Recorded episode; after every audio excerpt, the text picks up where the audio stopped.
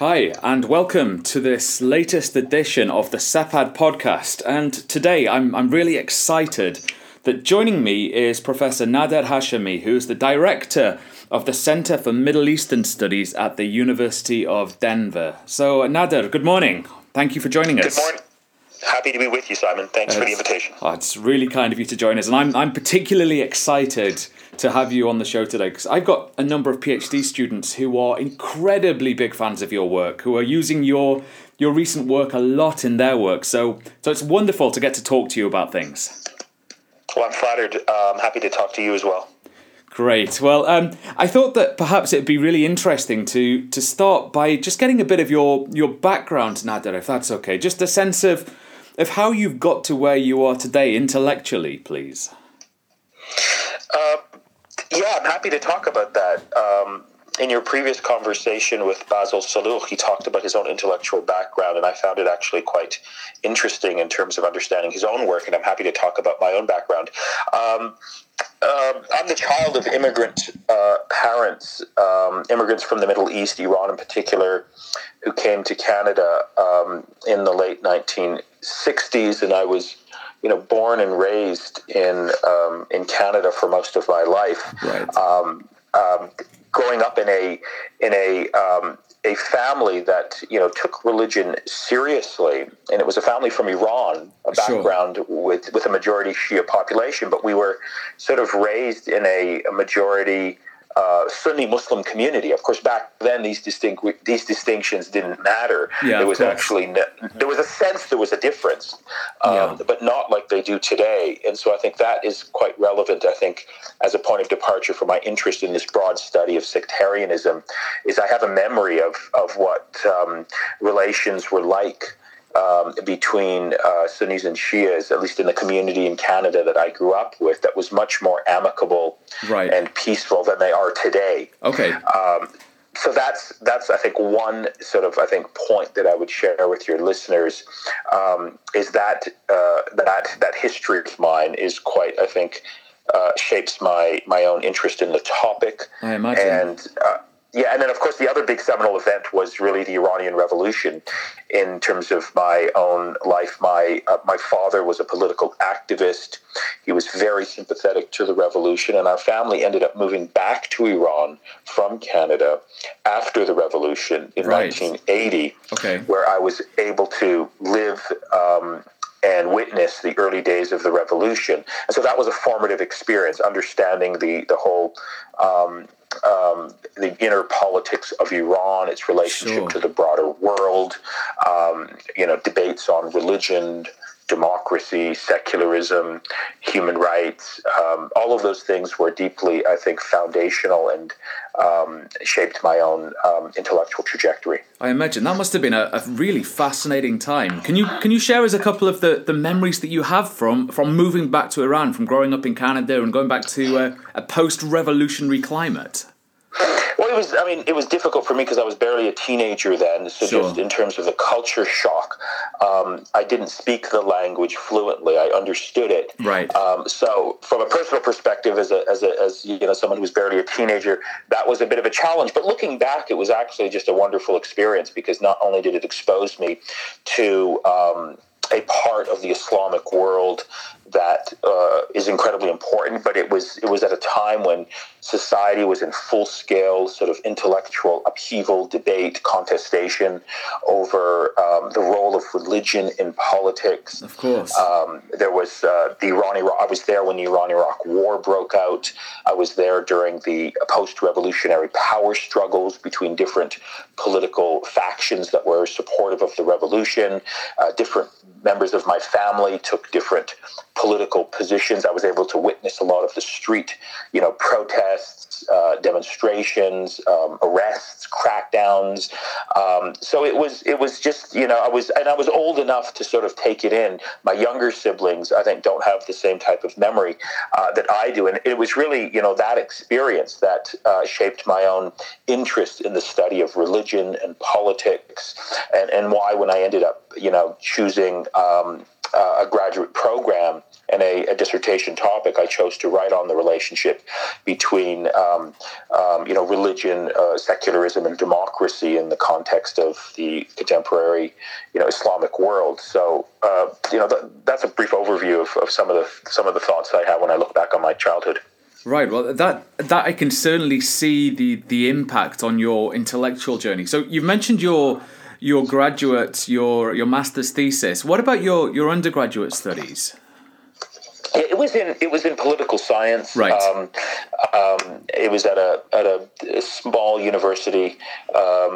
Well, in the context of Canada, on the province of Ontario, University of Western Ontario, where I did my undergraduate experience. I was very lucky to have come into contact with some very good professors that I thought really shaped me, took me under their wing, guided me in terms of what I should be reading, what I shouldn't be reading, really inspired me intellectually and encouraged me to do a PhD.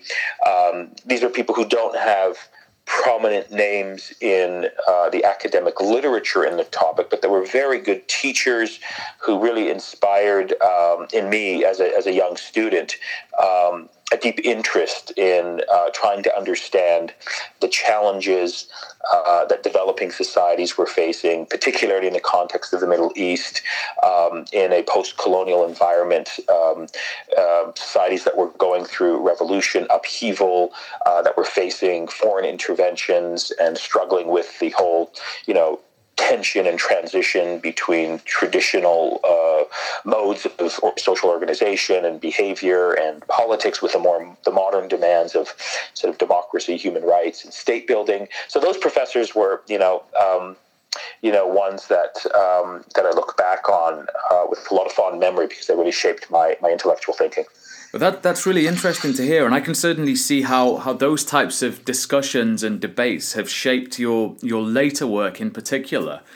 But I wonder how did you reflect on what you'd seen in Iran through this sort of Western political science literature? Did it shed any light on things?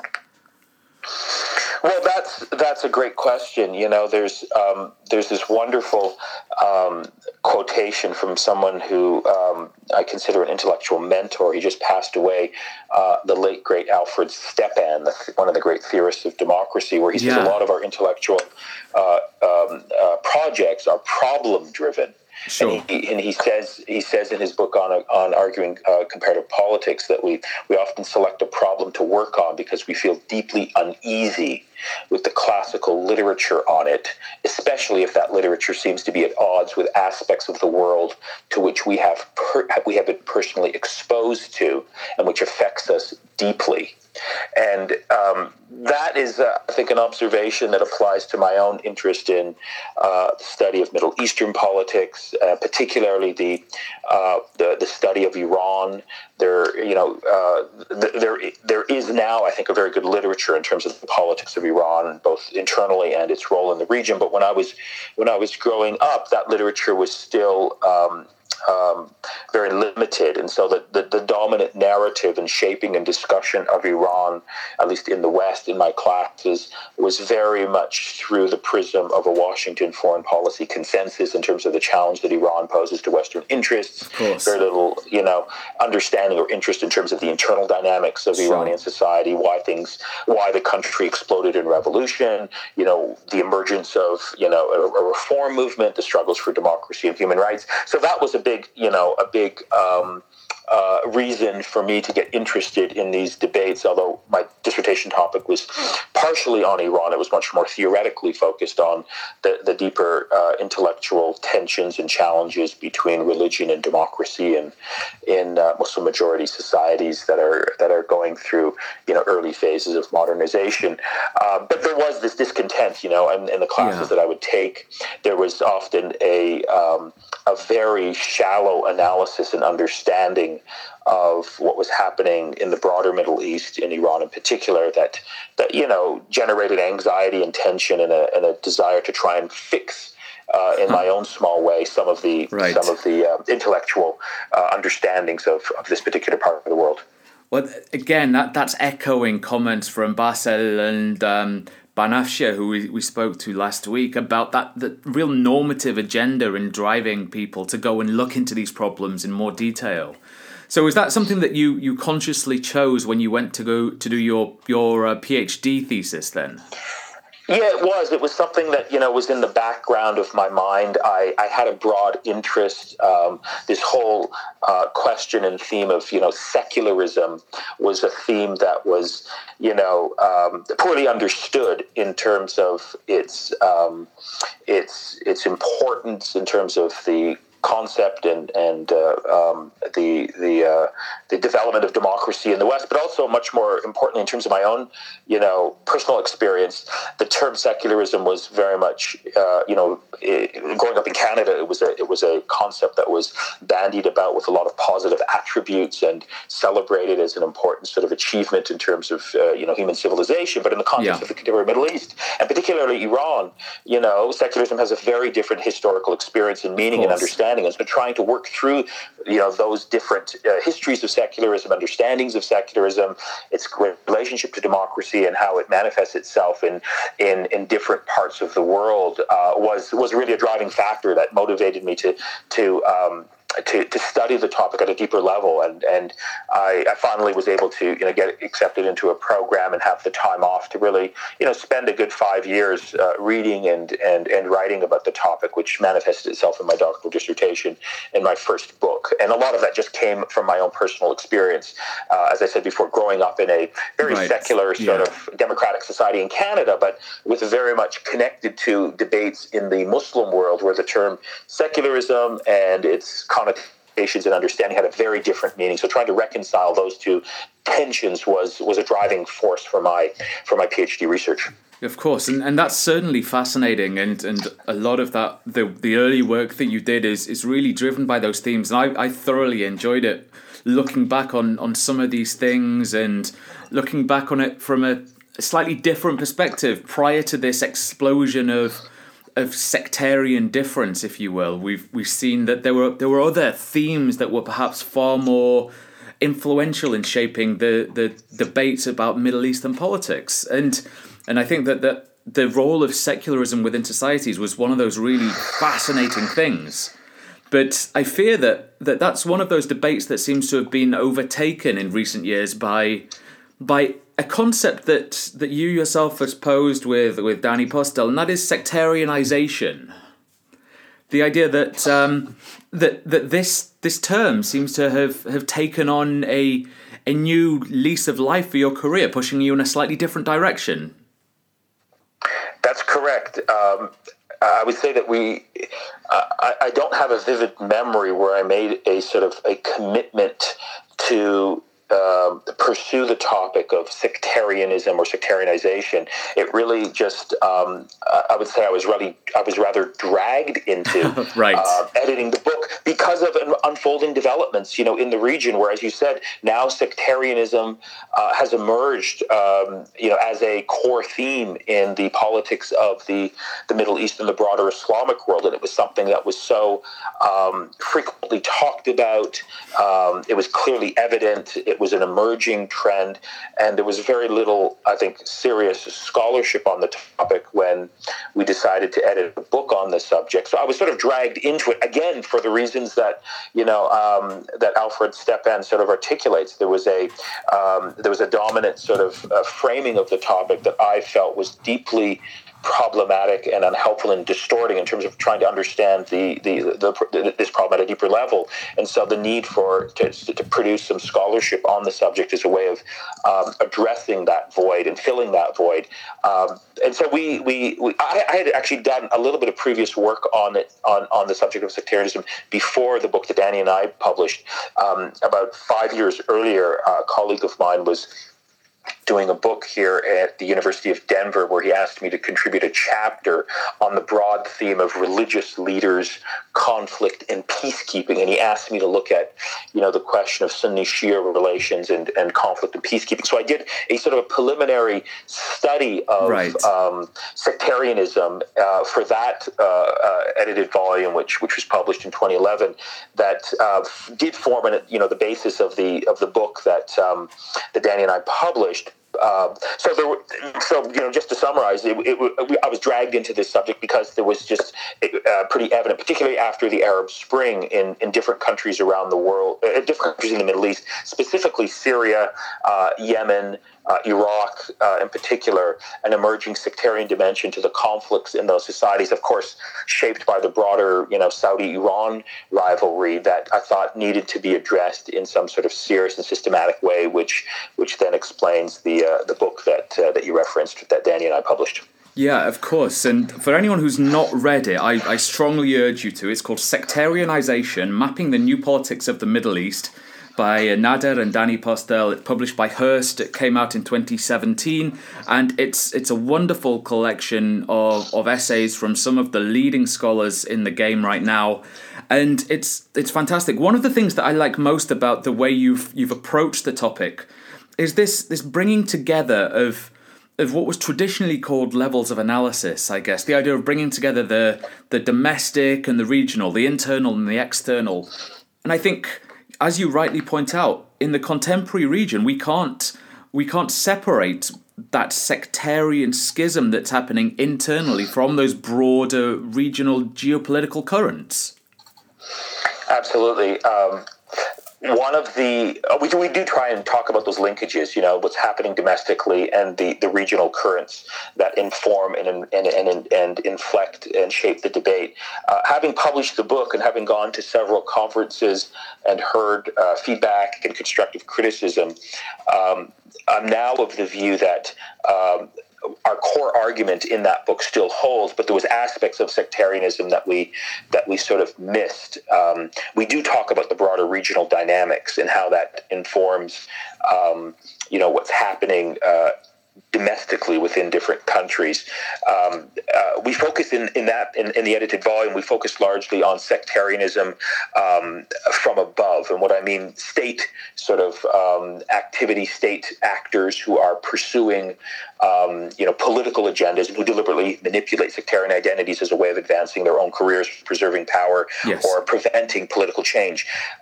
That's a big part of, I think, what drives sectarianism in the Middle East today, of course, are also informed by regional dynamics. There's also a broader international dimension to sectarianism that I think we don't pay sufficient attention to. We also, I think, don't pay sufficient attention to what we call in another essay that Danny and I have published, sectarianism from below, and that is sort of what's happening at the more local level that is not directly connected to state policy or to regional or international dimensions, and that is just the local group tensions that exist between different groups in all societies, in this case, societies that have a mix of Sunni Shia populations, and how those particular group dynamics do have their own tensions and dynamics that sometimes are inflamed and turn into bloody conflict, but also driven by these regional and international dimensions as well. That's an aspect of sectarianism that we don't explore in the book. It's really the work of, it requires really good on-the-ground field research and work by anthropologists, yes, and sociologists that I'm really hoping that will be a topic that other people can take up as a way of really understanding this broader dynamic of sectarianism, but from this local level, which unfortunately, sure, we didn't really pay much attention to, but I think really needs to be studied at a deeper level. I think, as you say, the book sort of is the launch pad of a bit of a new trajectory. It offers a new way of viewing some of these sectarian divisions, moving beyond the traditional primordialist, constructivist debate to bring in a more nuanced approach. And I think it certainly will provoke a lot more rigorous scholarly work done by hopefully others such as anthropologists. But it's something that I've certainly come across in the work that I've been doing for my current book, the idea that local actors are taking advantage of these broader regional currents, and they're using those currents to create space on the ground to engage and interact with other groups that sometimes occasionally manifests in violence. But it's something that is becoming increasingly important across divided societies. Yes, absolutely. It's understudied. Of course, those local dynamics don't exist in a vacuum, but they do have their own, I think, their own internal, dynamics that are somewhat separate and need to be studied studied, I think, from a local level, from the bottom up, as opposed to what we do in our book from the top down. Sure. And so I'm glad that you feel the same way that we do. That we hope that the book sort of does. Produce and encourage other scholars to investigate this broad theme of sectarianism from different dimensions that we didn't have the opportunity to explore in our book. Well, sure, it's a relatively long tome in its current form, so I dread to think what it could have been if you were to try and uncover all of these different things. Right, absolutely. And then we sort of end with this theme that I know you're very interested in, and I'm really looking forward to the work that you and your colleagues will be producing. And I think it's a very important theme. We sort of end the book on this whole attempt to try and think about, desectarianization. Yes. What social conditions need to be in place to try and roll back some of these negative, political dynamics that have torn many Muslim societies apart. So that's something that we just sort of, end the book on, but we don't really do any new research. And I know this is a big theme of your own research project. So all of us who are interested in this theme are really looking forward to your contributions to this debate. Well, thank you. I hope that we can live up to the high standard that you've set. But on that note, and we're rapidly running out of time, but I just want to get your thoughts on moving forward. Where do you see regional politics going in the coming decade or so? Are you optimistic that there can be a desectarianization, or is it a far more pessimistic view? I have to say I'm pessimistic at this moment because, this is a very dark and depressing period globally, but also in terms of the politics of the Middle East, particularly after the Arab Spring, with the, deepening of authoritarianism and the expansion of political despotism and the, expanding of the chasm between Iran and Saudi Arabia. It's never been this bad, and so the prognosis, I would have to say, doesn't look very good. Now, having said that, I think I don't want to. I always try to encourage my students to be somewhat optimistic. I don't think that just because history is passing through this dark moment, it's going to stay there. I think there is, there are signs that one could point to, particularly in the recent election in Iraq, where it seems like there are these now non-sectarian political movements that have formed coalitions that are really trying to rally public opinion around, good governance issues, delivering, responding to the demands of different populations, and forming political coalitions that are based on cross-sectarian and cross-ideological coalitions. I think that is a positive development. Whether it will transform Iraq or not, I won't wager an opinion on. But at least that is something that one could point to. Also, in the case of Lebanon, these protests among young people in terms of trying to address issues with respect to the garbage problem in Lebanon. I mean, those youth movements. But I think fundamentally, in terms of the future prognosis, the regional relationship between Iran and Saudi Arabia is absolutely critical. I mean, it's not a coincidence. If you look at over the last 40 years, I think sectarianism, the level and the intensity, has in many ways overlapped with the, and has been deeply shaped by the status of, the relationship between Saudi Arabia and Iran. During the first decade after the revolution, things were very bad, and you see a spike in sectarian tensions. But the 1990s was actually a period where, after the Iran-Iraq War, after the death of Khomeini, and after the reestablishing of diplomatic relations between Riyadh and Tehran, you do see, I think, a change in the level and the intensity of sectarianism in the region, which then, again, is shattered as a result of the American invasion of Iraq and the regional upheaval that unfolds as a result of that political event. So I think that's an important, theme to look at. Unfortunately, right now, with the current leadership in Saudi Arabia that views Iran just a quote from the current crown prince, views Iran as worse than Nazi Germany, it's very difficult to envision, while he is at the helm of the Saudi state, any sort of better future for sectarian relations. And of course, Iran's, I think, very catastrophic and very abysmal and morally indefensible policy in Syria has really inflamed tensions across the region for arguably for generations to come. Iran has a lot to answer for in terms of its regional policy, particularly in Syria, which I think really has exacerbated sectarian tensions in ways that no one could have predicted. So things do not look optimistic, at least from that perspective. But of course, we hope for political change and opportunities where these issues can be addressed and this problem can be sort of dealt with in a much more serious way. We certainly do, and I think that although that is a very gloomy note to end on, there is a glimmer of hope and possibility in the sense that although sectarian difference has been constructed, politicized, securitized, there have been moments where there has been a burgeoning rapprochement. So that suggests that there is a possibility of a more improved situation. So on that slightly more optimistic note, all that remains for me to say is thank you so much to Nader Hashemi. It's been a pleasure talking to you. And I hope to speak to you all soon. Thanks, Simon, for the opportunity. Look forward to meeting sometime in person in the near future. Thank you.